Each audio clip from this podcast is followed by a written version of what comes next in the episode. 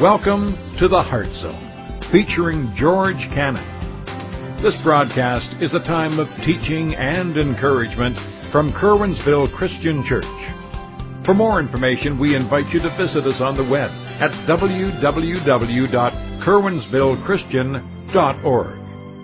And now for a message from the Heart Zone. Here's George Cannon. You know, we're going to be looking at verses one through eight of Luke chapter eighteen this morning. And the end of seventeen, Jesus talked a little bit about His coming and the mindset and the attitude that you and I need to have concerning the reality of His second coming. As we get into chapter eighteen, we're going to see that Jesus is going to change the subject now and move into an area that all of us can relate to, and that is the issue of prayer.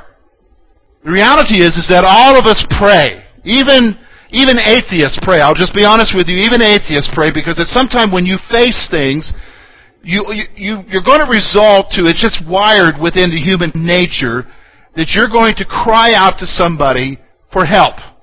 And so all of us pray. The question is, is how do we pray? And you know, as I think about humans and, and, and the nature of prayer, prayer can be kind of divided into two different types of prayer that we pray. There's trivial prayer. What do you mean by that, George? Trivial prayer? Well, you, you know, it's the kind of prayer like when you go to Walmart, and it's really busy there, and you need to find a parking space, and you don't want to park down way at the end. You want to park close, and so you ask God for, God, can you give me a parking place at Walmart? Now, you're laughing, but that's what we do, do we not? That's trivial prayer. But then there's also prayer that we engage in, which we call, I would call serious prayer. That's when we're dealing with the stuff in life, and we're dealing with issues that we're facing, choices that we have to make, important decisions. Maybe we're dealing with health issues. Maybe we're dealing with some other circumstance that's going on in our life. And, and we get serious with God about the prayers. We we want an answer from Him and so forth. So there there are serious prayers. So, you know, we fluctuate between the two. We fluctuate between the trivial things. God, I need to get out of Walmart. Can you open up another lane? To the desperate things. Now, now here we're going to look today in verses one through eight. Jesus is not going to really, I, I, to be honest with you, when you think about the trivial things that we pray about, they are trivial. So we're not even going to talk about that.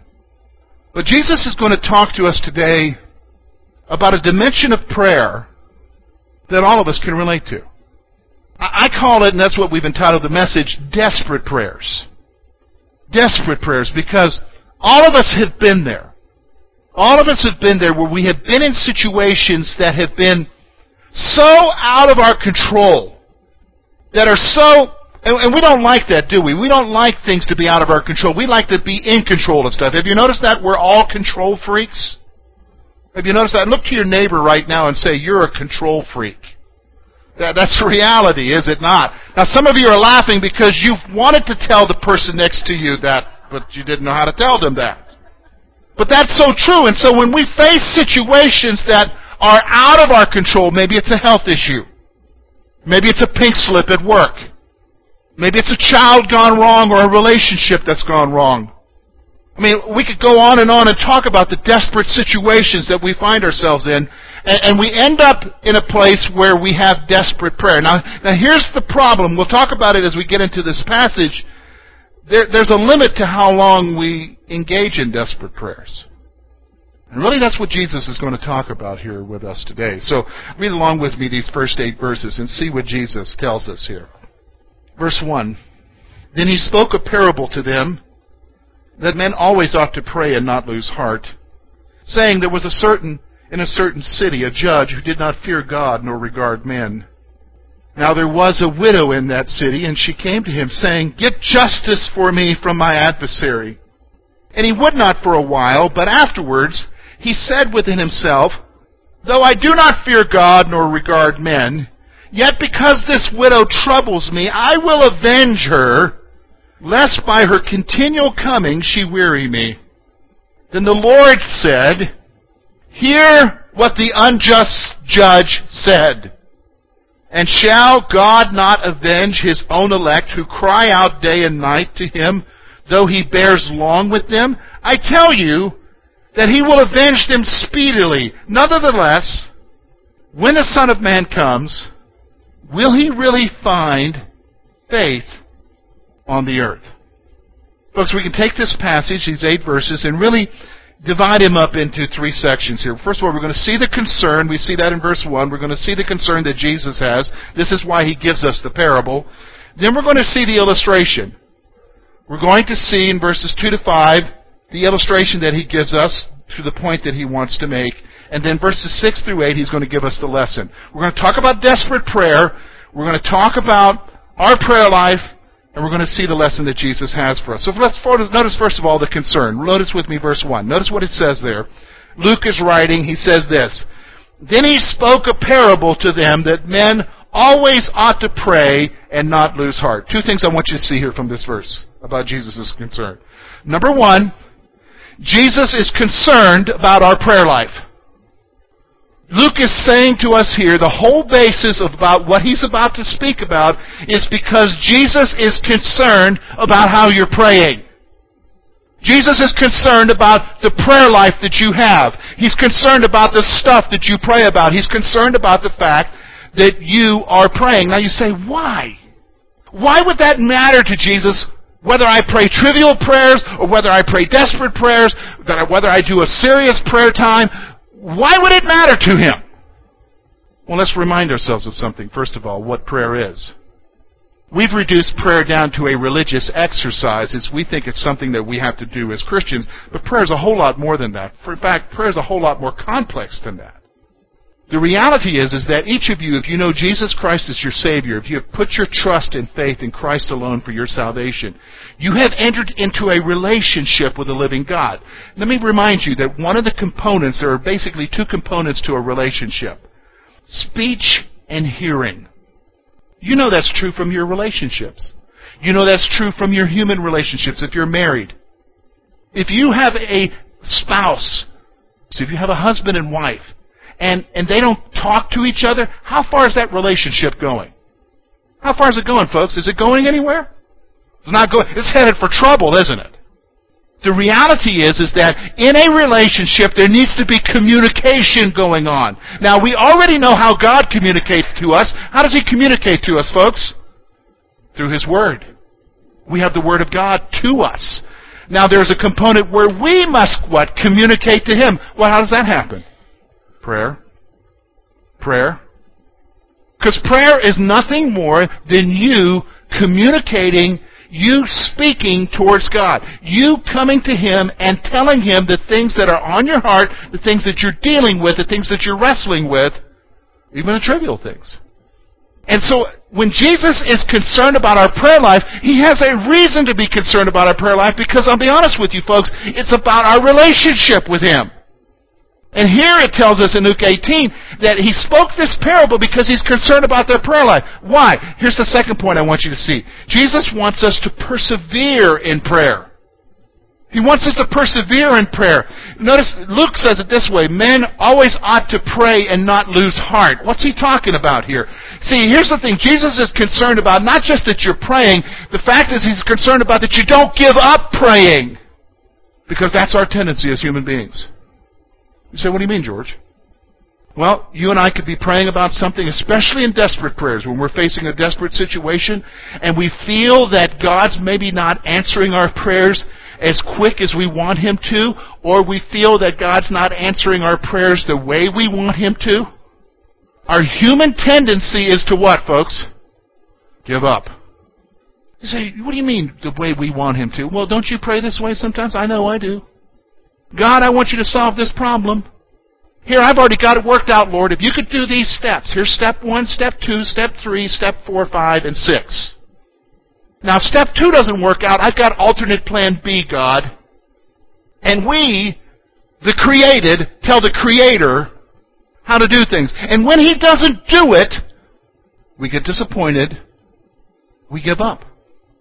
In fact, you might be here and you've been praying for a loved one to come to Jesus and you've been praying for years, you've been praying for a change in his life, and you don't see anything happening. What's our tendency? Give up. So here's what I want you to see. Here's the concern about Jesus. He's not just concerned about you praying. He wants you to persevere in prayer. He wants you to continue in prayer. No matter what else is happening around you, no matter how desperate it gets, no matter how it just seems like nothing is changing, Jesus is getting ready to give us an illustration and a teaching here to encourage us to keep on praying, to hang in there, to don't give up. You just hang on. You just have trust. You keep on praying. So then he gives us an illustration that, that we can relate to here. So I notice, notice with me, it's in verses two to five. He uses the illustration of a widow who goes to an unjust judge. Now, let me explain to you. In their culture, sort of like our culture today, if you had a dispute, you would go to a judge. Sort of like today, if you have a dispute with your neighbor, you would go to the magistrate. Unless it's a really big thing, then you go to the court, the circuit court or whatever. You would go to the magistrate, small claims, and, and you know, you would present your case, and, and whoever you're upset would present their case, and you would allow for the magistrate to make a decision. And usually what happens is, is nobody wins. That's the way it is in our culture. Same way in their culture, but except in their culture it was a little bit different. We we are introduced to a judge. It's just right off the bat. The judge is already described as an unjust judge. So what does that mean? Justice doesn't really matter to him. You say, well, what matters to him? Well, what was often happened in their culture is, is that what mattered to him was money. Getting something from somebody. So he has this widow come to him. So let me explain her situation to you. In fact, this is the first point I want you to see. The widow's situation was desperate. In their culture, it was a patriarchal culture. What do you mean by that? Really, it's a little bit different than our culture today because of our laws and so forth. A woman can stand on her own in our culture, but that wasn't true in their culture. It was basically the male head of the home. And if he died, obviously that's the case with this woman because she's a widow, that left the woman in a desperate situation because there was not a male to take care of it. And from the text here, from the passage in the scripture, we see that she has an adversary, probably a neighbor who's maybe wanting to encroach on some property that she belongs to or has taken something from her. So she really doesn't have any way of dealing with it. Because in their culture, it's a male-oriented society. Females did not have necessarily rights or a means of standing up for themselves. That's why, can I be honest with you, in the Old Testament, God declares himself as a protector of two specific groups that were seen as the lowest of the destitute in their society. Widows and orphans, the fatherless. So here she is. She, her situation is desperate.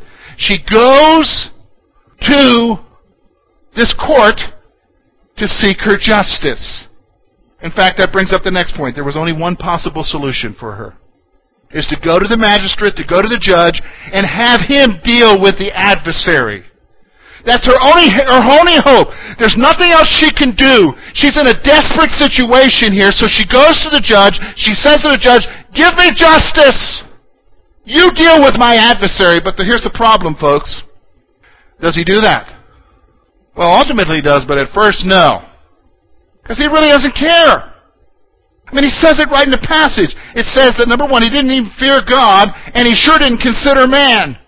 He's not really worried about what people are saying about him.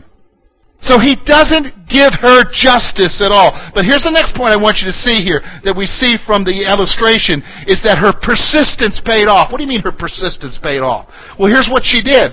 She didn't accept no for an answer. So she goes to him one day, "I need justice." No. Guess what? Next morning, guess who's there? First one in line to talk about her case. "I need justice." No. Next morning, guess who's back? "I need justice." She comes continually seeking justice. And finally, look, look at what it says here. Isn't it interesting? Look at verse four and five. And he would not for a while. So that means we're talking about a period of time here. He kept saying no for a long period of time here. But finally, he just gets to the place. Notice what he says there. But afterward, he said within himself, "Though I do not fear God, nor regard man. Yet because this widow troubles me, I will avenge her, lest by her continual coming she wearies me. What's he saying here? I'm sick of being nagged. Her persistence paid off. He says, I'm tired of seeing her face in court every day. I already know what the issue is. And you know what? I'm going to give her what she wants because I'm tired of seeing her. Persistence pays off. That's the illustration Jesus gives here. Her situation is desperate. She's got only one solution, go to the judge, and she's not going to accept no for an answer. And she keeps coming until her persistence pays off. This is the illustration Jesus gives us. Now he's going to explain it to us. Now he's going to give us a lesson. Here's what you and I need to hear. Because here's the reality. Listen to me. Some of you here today, your situation's desperate. You're facing something. Maybe it's a financial issue. Maybe it's a health issue. Maybe it's a relationship issue. And, and you don't really know what to do. And you cried out to God to a point, but after a while you've even given up on that. But your situation is desperate, and, and, and you really want to know, because you're, you're, you're grasping it. Jesus is concerned. He wants you to be patient. He wants you to be persistent. But there's a lesson for you here. You need to not give up completely. You need to rest in, allow the Holy Spirit to speak to you this morning and to tell you something, that even though you're facing a situation that's tough and difficult, don't give up, don't give up hope. Because that's really what it is when we give up, don't we? We give up hope. When we get to the place where we just want to chuck it, we basically are giving up hope. So I want you to notice what he says here. Look with me. We're going to read this passage together, and then I'm going to give you the points that I, I see out of this passage for you and I. They're lessons, the three points. Look with me at verse six. Verse six, he says, hear what the unjust judge said. Shall God not avenge his own elect, who cry out day and night to him, though he bears long with them? I tell you that he will avenge them speedily. Nevertheless, when the Son of Man comes, will he really find faith on the earth? Three things I want you to see out of here. Number one, Jesus calls us to pay attention. First, see it in verse six. He wants you to pay attention. Look at what he says in verse six. Hear what the unjust judge says. He's drawing attention to this lesson, because sometimes, folks, we need a kick in the pants. Because your situation can get so desperate, you can get to the point where you just want to lose hope. And it's like, I prayed that prayer, I prayed it many times, George, nothing's changed. And you get so focused on the stuff that's going wrong in your life, sometimes you need to be told, pay attention. Snap out of it. Take a step back from your despair. There's a greater lesson here that God wants you to hear. There is a message for you from His Word. Pay attention. And so for some of you here, you're desperate, you want to know hear something from Him, you don't know how it's going to, how it's going to happen, and, and the first thing you need to hear is, is, take a chill pill, back up, and pay attention to God's Word. Pay attention. That's what he's saying here. Jesus calls us to pay attention. What's the point? Here's what Jesus is saying. He goes right into it. Look at verse seven. And shall not God avenge his own elect, who cry out day and night to him, though he bears long with them? Here's what I want you to see. God responds to his children in his time. See, here's what happens, folks. When we get to the place where we've cried out to Him in the desperation of our situation, and we get to the place where we just want to give up. It's like, I've prayed this prayer for a long time, Jesus. How many years do you want me to pray this prayer, Jesus? How long do I need to do this, Jesus? Here's what happens. You just give up. Here's what's going on when you give up. You are saying that you no longer trust Him to take care of the situation. You're saying you no longer believe that He can handle this situation. You're saying that God can't do it because He didn't do it when you wanted Him to do it on your time schedule. And what Jesus is saying here, He's wanting us to understand the issue isn't God, because God can do it. The issue is you've lost hope. The issue is what you believe about Him. The issue is your faith. Because look at what he says there. Shall God not avenge his own elect, who cry out to him day and night, though he bears long with them? What does that mean, though he bears long with them? Though he doesn't do it in your time schedule. See, the issue is what you believe. God is still God. You got to grasp that. He's still in control. He can still do it. You got to hold on to Him. And when you want to give up, you're communicating something about your God. You're really communicating something about what you believe about your God. So you keep praying. He'll hear you. For years, to be honest with you, we don't, you know, in the last twenty or thirty years, we've lost the lingo in, in, in our churches. How many of you remember, how many of you have been around a lot of churches a long time, and you remember hearing the old pastors would say about praying it through? What does that mean? It's that you would keep bring it be, bringing it before the Lord until you knew that He heard you. Until you had a sense that, God, I don't need to pray about this. He heard me. I don't know what the answer is going to be, but He heard me. We don't talk that way anymore because we've, we've gotten to the place in our Christianity today in North America where we make excuses now for why God doesn't answer our prayers. Folks, God still answers prayers. It's just that we give up too soon. We give up too soon. Because it speaks more about what we believe about our God. In fact, this is the point, this is the third point here. The issue is our faith. Look exactly what Jesus says at the end of verse eight. He says, nevertheless, when the Son of Man comes, what's that saying? When He comes in the second coming. Look at the question He has here, because it's an issue of you and I. The issue is our faith. Will He really find faith on the earth? And faith here, folks, is more than just a simple belief. Faith is a commitment to, a trust in God and His Word, even in spite of circumstances or whatever situations we may face. Will He find a faith? The issue is, is even though you're in a desperate situation, even though you are praying about it and you're asking, you're going to hold on, you're going to trust Him in spite of what else is happening, because your faith isn't in circumstances around you. Your faith is in the God of the universe who will answer. This is what Jesus is talking about here. So don't give up. Don't give up in your desperation. Hold on.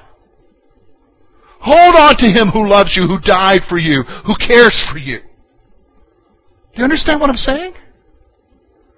Don't give up. You say, okay, George, how do we apply this to our lives? Here's a couple of things I want to ask you. Number one, are you desperate? Have you given up? Again, I don't know what you're facing. Maybe you have a diagnosis of a health issue and you haven't told anybody else that. But you're desperate. Maybe it's it's a marital relationship that's not going well. And you don't know what to do, and you're desperate. Maybe it's a child who has gone wrong, and you're desperate. You don't know what to do. Maybe you're at a crisis of faith. You've trusted in Jesus, and, and, and you, you, you're desperate because you, you, maybe you just don't sense His presence in your life, and, and, and you don't see the answered prayer, and, and you're at a desperate point about what you believe. I, I, I don't know what the situation is. But the question is, is, are you desperate? Have you given up? Because if we can get to that place where we pray so much about it, we don't see an answer, we're just like, okay, I'm done with this. I'm done. Is that you? Have you given up? Here, I want you to listen to me. If you have, that's normal. But I want to encourage you today, even if you've given up, start praying again. Here, here's the other question. What does that say about your faith? What does that say about what you believe about Jesus? What does that say about what you believe about your God? If you are at that place of desperation and you've prayed and you've given up, what does it say about where you're at?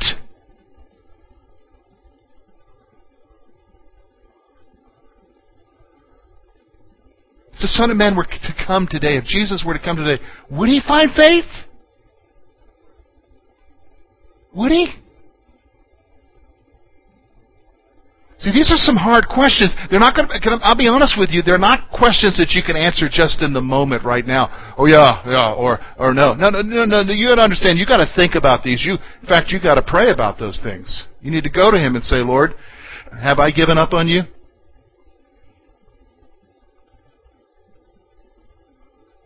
What do I really believe about you? So really, here, here's your action point. Here's what I want you to do. Here's what I want you to do this week. I, I, I mean, here's the reality. How do we get out of that? What do we do with this? What, is, what do we see that Jesus is telling us to do? I, I think the reality is this. Keep praying until you know God has heard you. You just keep praying until you know God has heard you. Don't give up. And listen, folks, sometimes the prayers don't even have to be words.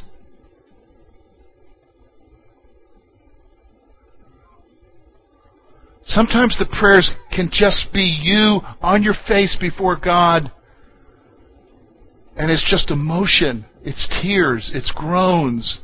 It's saying to him, Lord, I don't even know how to pray. In fact, isn't that what the Bible says? We know not how to pray. And that the Spirit, what intercedes for us. The simple fact is that you go to him and you speak to him and you say to him, God, I need you. I'm not even going to tell you how to do it, but I need you. You're my only hope. You're my only solution to this. I need you. I want to give up. Help me not to give up. Keep praying. Pray it through until you sense he's heard you. And folks, you'll know.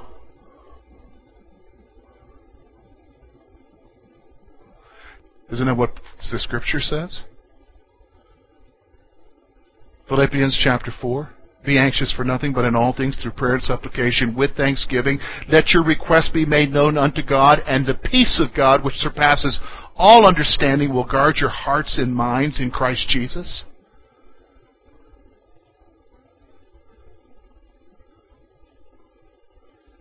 See, that's what praying it through is. See, some of you aren't praying long enough. Some of you aren't praying at all. Some of you have just plain given up. You need to pray. He's not going to necessarily give you the answer you want. He's not going to say, oh yeah, I agree with you, we'll do it your way. Uh, he doesn't do that, folks. Aren't you glad he doesn't? But he will give you a peace. So some of you need to keep praying until you know that God has heard you. Thank you for being with us this morning. And we trust that today's message has been both challenging and an encouragement to your heart. At Curwensville Christian Church, a warm welcome is always extended to you. We're located at seven hundred State Street, Curwensville, Pennsylvania.